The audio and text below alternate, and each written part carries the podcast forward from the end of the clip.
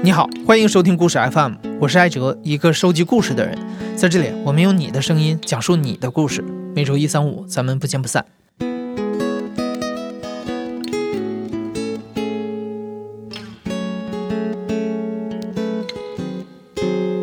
前不久，一个西安的奔驰车主坐在引擎盖上哭，引起了很多人的共鸣。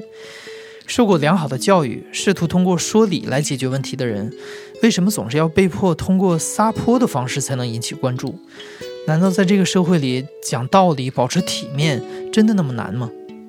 这个新闻出来之后，我们在故事 FM 的微信公众号里发起了一个征集，想听一听大家有没有相似的经历。结果我们收到了非常多的投稿，而且每一个写的都很长，可能大家对此都有一肚子的话想说。今天我们就从中选择了三个最有代表性的故事，播放给你听。第一幕，责任。我叫令狐小跑，今年三十岁。呃，这个故事发生在珠海。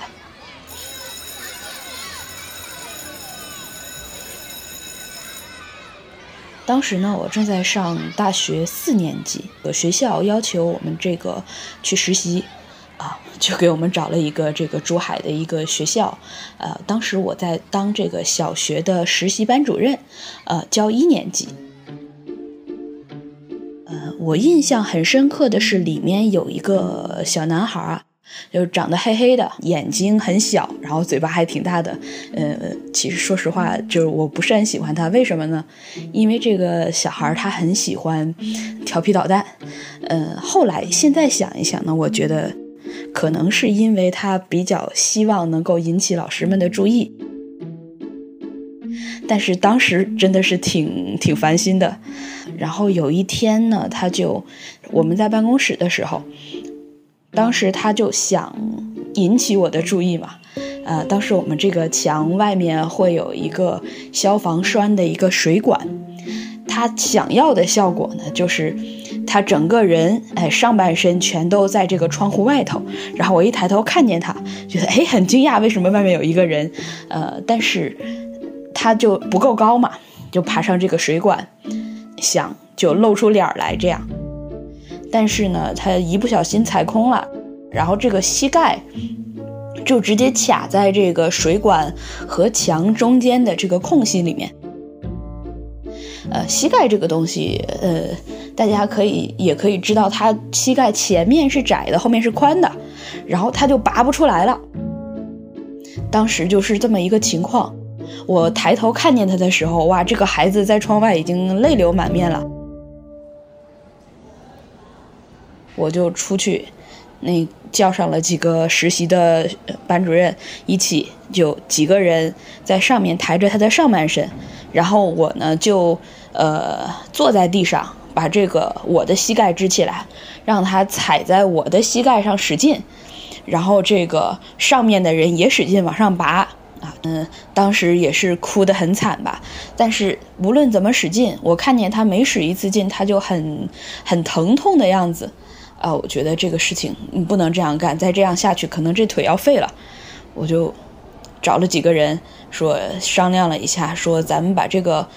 呃，横截面积给它降低一点，比如说拿一个剪刀把它那个膝盖的校服裤子剪掉，这样可能他那个腿的这个直径会小一点，然后他就能拔出来了嘛。我们就找了剪刀，然后把他那个腿上的裤子，就是膝盖附近的裤子一点一点剪掉了，然后一点一点从这个空隙里面抽出来。当时已经可以看到他这个膝盖淤青，还有这个红肿很严重了，然后又给他加了一些，去食堂要了一些花生油，给他放上去，然后起到一些润滑的作用，然后腿终于抽出来了。抽出来的时候，感觉还是伤的挺严重的吧。嗯，然后我当时就觉得，哎呀，这个我也算是救了一个孩子啊。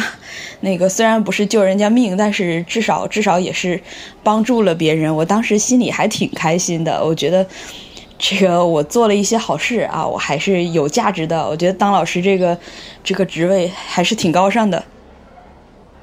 当时我这种感觉一直持续到晚上快下班的时候。家长过来接小孩儿，带我的那个正直的班主任就把我叫过去了，说这个家长想跟找你有点事儿。我心想，哎呀，不用感谢，这感什么谢是吧？这不用谢，不用谢，啊！但是就带着一种小骄傲，然后就去了。去了以后，家长很生气，我当时感觉这个表情不对，这为什么会生气？过来先劈头盖脸说了我一顿，说啊，没有经过他同意，怎么就把裤子给剪了？小孩为什么会站在那个水管上面？我当时就目瞪口呆，我心想，这种情况下我把裤子剪了，不是很正常的一件事吗？等那个消防队来啊，或者等那个其他人过来，这个腿容易废掉呀。我就很害怕这个结果。我说，我这不是为了避免孩子的腿受到很长时间的伤害嘛？因为他很慌，他一直在使劲儿。嗯，然后他妈妈就说。不行，那个没有经过他同意，我就把裤子剪了。这个裤子让我赔钱。我说这这不是钱不钱的问题，这为什么我来赔？然后这个时候班主任在旁边就也在开脱嘛。我当时还以为他站在我这方，因为他说，呃，这个孩子想看老师。啊，所以他就到这个外面的消防栓，他想站在上面。那这个不是学校的管理责任啊。然后你也这个裤子啊，我们会赔的。呃，但是这个我说不能赔呀，这为什么我赔呀？这不是我的问题呀。然后班主任就是开始让大家合计一下，说一开始这个事情是怎么发生的。当时我们几个实习生呢，就。都挺小的，挺年轻的，哎，也没有什么社会阅历吧。反正他让说什么，我们就从头到尾讲一遍。这个时候，那个家长就说：“那是不是我家孩子就是因为那个想想引起你的注意，所以他才受伤的？是不是这样？”我们当时都愣了，然后我第一反应还真是，我说。的确，我这个前因后果好像还贴得上啊！我只是非常惊讶，为什么重点是在他要引起谁的注意，引起我的注意？为什么重点在这里，而不是说他是怎么这个腿怎么卡进去的，是谁救了他？这些都没有人，没有任何一个人提。班主任也反复的说，所有人都是在反复的说。我当时就有一种，我自己都快信了。我自己都觉得是不是因为我的问题造成了这个孩子受伤？但是我后来想了想，不对呀，我就是坐在那儿批作业，一抬头小孩哭了，主要他使劲是踩在我的膝盖上，那有的时候他使劲的时候，我还把背给他踩过，我还用手托过他的脚，就这些没有任何一个人提。然后我也是一身的伤，一身的淤青，然后衣服也破了，没有任何一个人说，呃，所有人都在说，这个小孩是为什么？为了引起谁的注意？就是引起你的注意，所以你就要负责。呃，我当时就觉得很搞笑，然后也很绝望。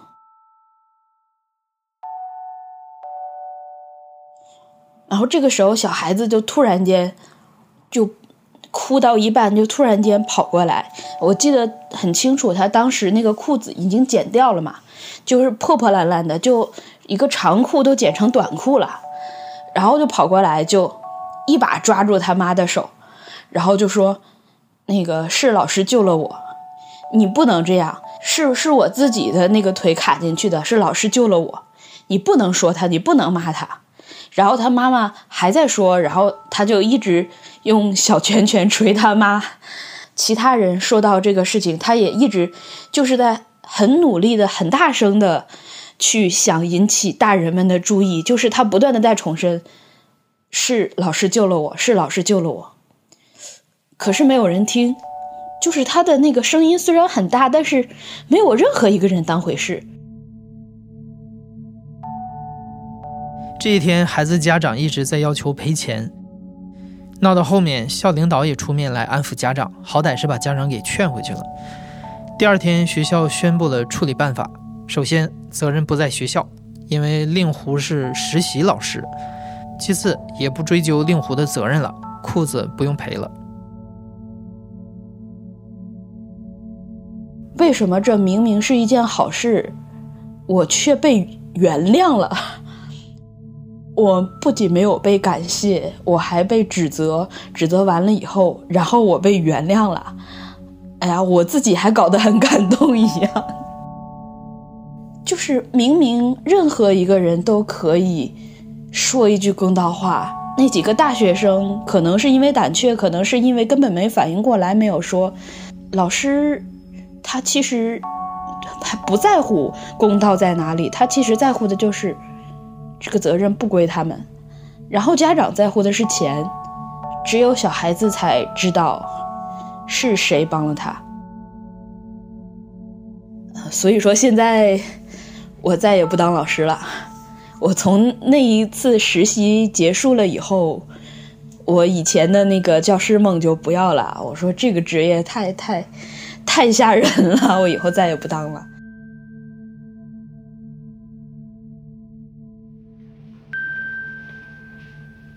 第二幕禁烟令。大家好，我叫吴香，我今年二十八岁，我的故事发生在西安。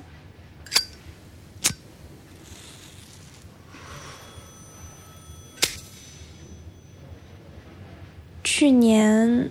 我在所在的公司里面有很多同事，男同事在吸烟，当时给我造成了很大的困扰。我们老板过来的时候待半个月，然后我就直接闻他的二手烟，闻到发炎，嗓子发炎。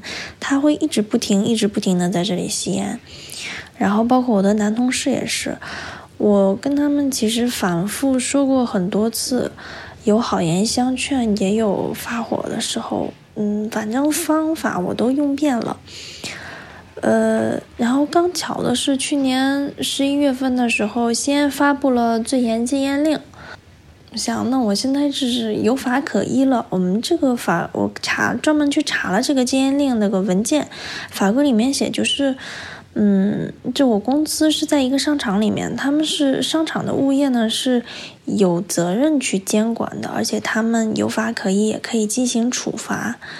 嗯，然后我就把这个事情报告给了我们的物业。去之前，我心里面还。其实自己给自己做了不少心理建设的，但是到门口之前，我感觉心的突然就开始扑通扑通的扑通的跳，还是很紧张。好像自己明明做的是正确的事情，但是好像好像是背叛了我们公司的人，或者背叛了这同事怎么样的？嗯，真的是还是挺执拗的，想要坚持去做这件事情。然后我就鼓起勇气，然后走进那个商场办公室里面。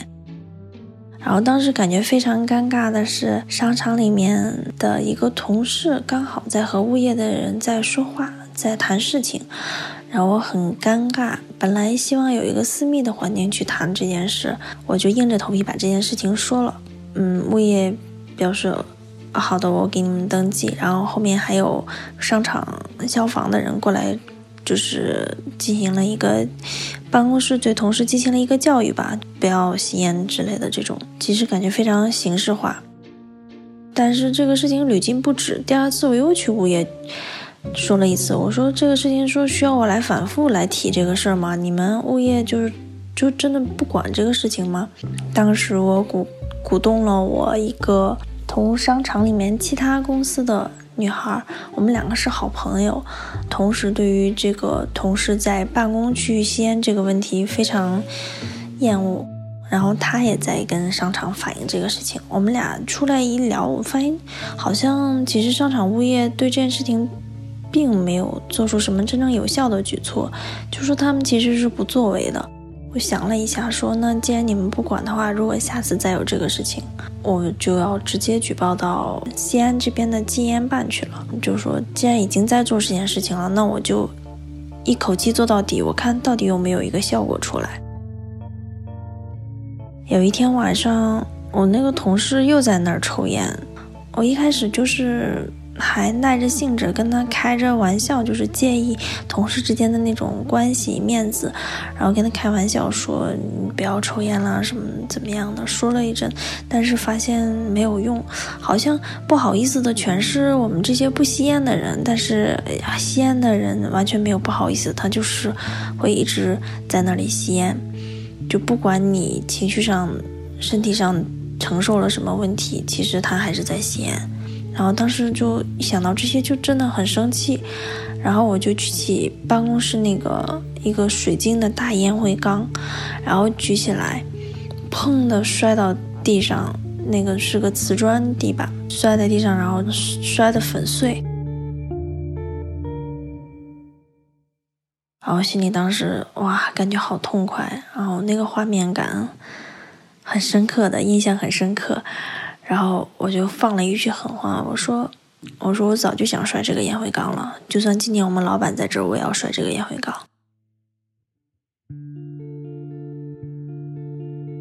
因为物业一直不作为，后来武香终于打了金岩办公室的电话，把整个商场给举报了。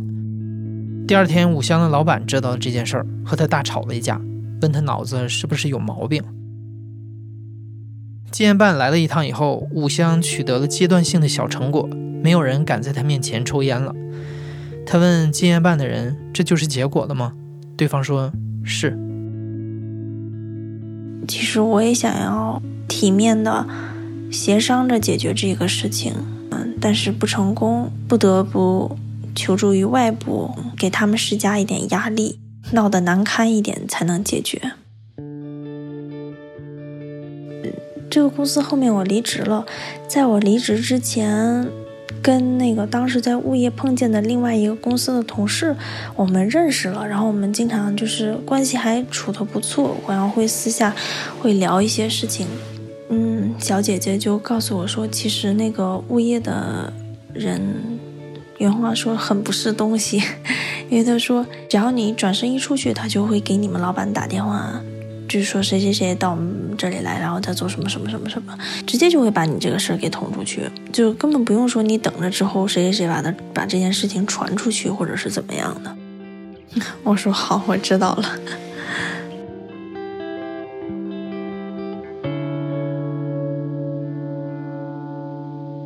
第三幕装修。你好，我是 Marine。啊，我一四年从美国回国到北京开始工作和生活。因为换工作，地域跨度比较大的话，就会牵扯到搬家嘛。搬到一个小区，可以默认为是整体素质可能稍微高一些吧。呃，一个研究院的家属宿舍，所以里面住的都是在这个单位里面呃工作的呃研究人员，然后和他们的家属。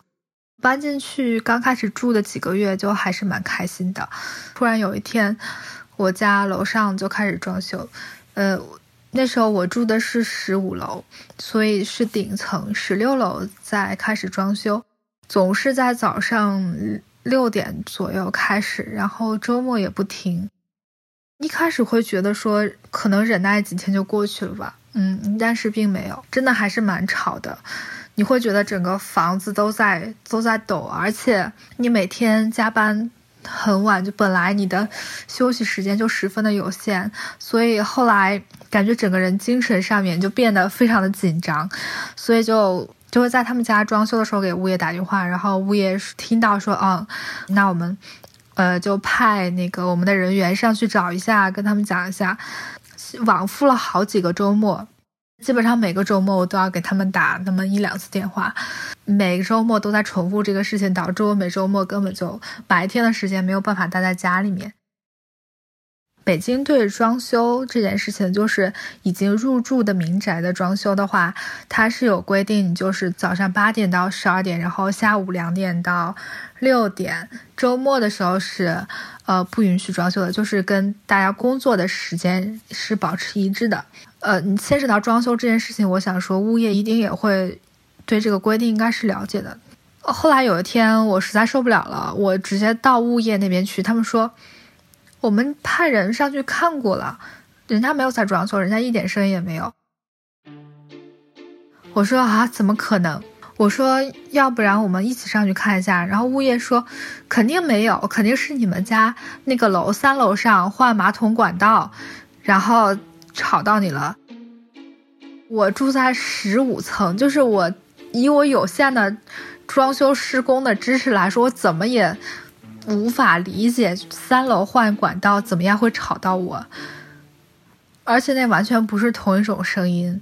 我要求物业跟我上去看，他们说：“那你先上去，然后等一会儿，我们派两个人上去。”回去之后，我就那个到十六层，呃，就有一个物业的大叔过来了，然后带着一个比较年轻的小保安。那他们两个人就敲开了我楼上的门。那当门一打开，就看到一个工人在拿这个电钻，在应该是在钻家具。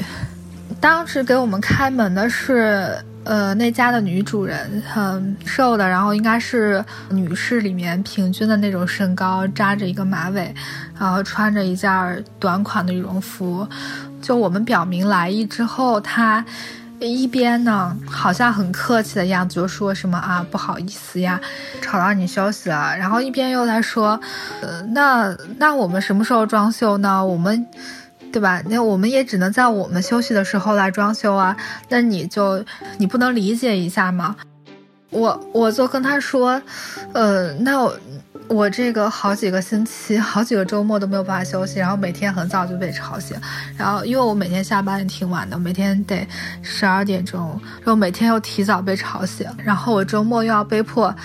实在忍不了了，我就要被迫去外面。然后我说，据我所知，物业也已经来跟你沟通了很多次了。装修的时间可能需要就是控制一下，或者说采取一些隔音的措施，这样。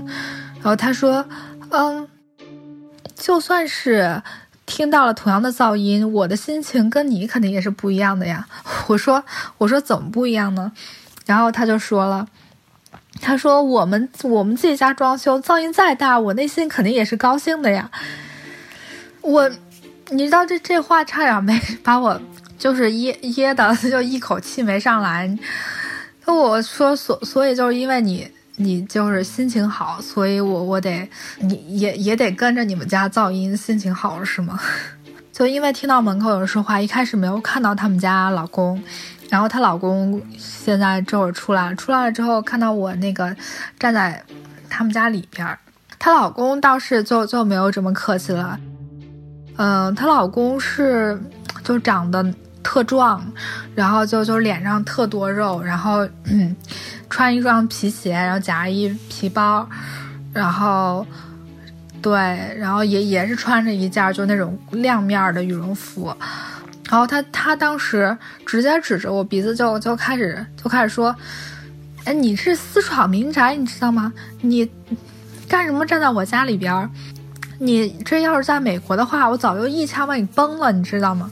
但是我没想到说，我还没来得及答话，他一把把我领子给揪住了。我当时手上拿着手机嘛，然后他就把我给那个。就是等于是撕扯着你的衣服，把你给推到了门外面。当时我我在想说，我后边有有保安呢，结果我后边保安和物业他们两个人就就站那儿看着，绝望和无助一下子就又闪到了眼前。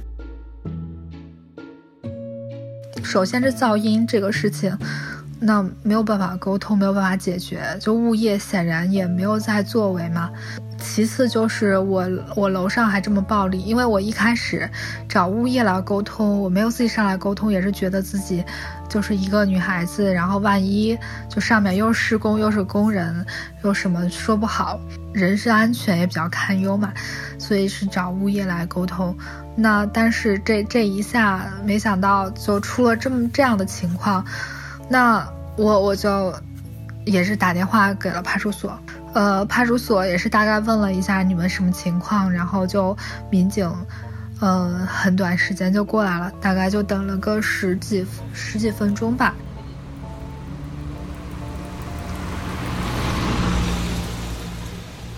嗯，民警上来之后，也是来了两个，就是一胖一瘦这样的一个组合，在整个我们从我和物业敲开门到民警进到他们家，这整个的这这个过程当中，他们家工人都自始至终没有停止过施工，就那个电钻一直都在钻。民警来说，兜了一圈说啊，是挺吵的哈。然后那个女主人马上就拿了一块纸壳，就包快递的那种纸箱的纸壳，垫在了那个家具的下面，说，哎，现在肯定不响了。就特别无语，你知道吗？然后我回头看了一下保安和物业俩人没有任何表情，民警就说：“你们以后还得做邻居呢，是吧？”然后大家都互相体谅一下。然后我我就说那个他们家就装修一直都挺吵的，然后北京对装修时间也有规定嘛。那个民警结果就根本就没有说那个业主什么，只是就是在和稀泥，就是。他甚至都不稍微说一下，就是对这个事情有责任的那一方，而是一直都都在和稀泥，说你们楼上楼下还是邻居啊，要好好相处啊之类之类的。然后在这期间，我们就在那个工人巨大的这个电钻的噪音当中，在在聊这个事情。我跟民警说，那这个事情反正我们得回所里立案。这时候那个男的一听说要立案。哎，他马上慌了，他说：“哎，那不行不行，我们还要回家去看孩子呢。”然后一下子就开始找各种借口，然后开始求给自己求情。这样，那我我说反正得去。然后那个民警说：“那你回去穿件衣服，冬天嘛。”我就回家去拿拿了一件外套。结果等我回来的时候，民警就又开始和稀泥了，说：“哎，这这大冷天的，大家也都不要出去了。”然后我们就还怪麻烦的。我说，那不是说要立案吗？然后民警这时候又突然一股火气上来说：“哎，这立案是你说立就立的吗？你想立案就立案吗？”那时候我还没有听过故事 FM，就是有一期节目里面说，如果派出所不给你立案的话，他们要给你出一个书面的这样一个证证明吧。如果民警。拒绝立案了，那我好像也没有什么办法。其实你也能猜得出来，和大多数类似的事情一样，这个事儿没有下文，没有立案，没有道歉，装修依然继续。惹不起，那就只能躲。后来 Marine 从那儿搬走了，我好像也没有什么办法。我如果要一直折腾的话，他毕竟住我楼上，他也知道我住他楼下。就我一个女生，每天，而且在这种就是生活节奏和工作压力之下，我觉得我也没有办法去承受发生一些这种生活上面的意外的情况，所以这个事情等于也就到此为止，不了了之了。我好像根本就没有机会去。呃，放下自尊，然后，嗯，撒泼啊，什么，用一些极端的手手段去争取自己的权益。我面对的另外一方就是执法机关，就是执法人员。对，就是当他们说不可以、不行，说这件事情我们不就是就是不作为的时候，我们也不能为你做什么的时候，好像。确实就挺无力的。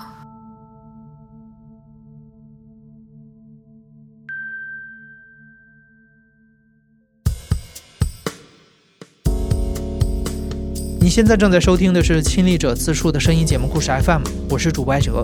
本期节目由实习生李幸贝制作，声音设计彭涵。如果你也有过这种试图讲道理而不能的经历，欢迎在留言里和大家聊一聊。感谢你的收听，咱们下期再见。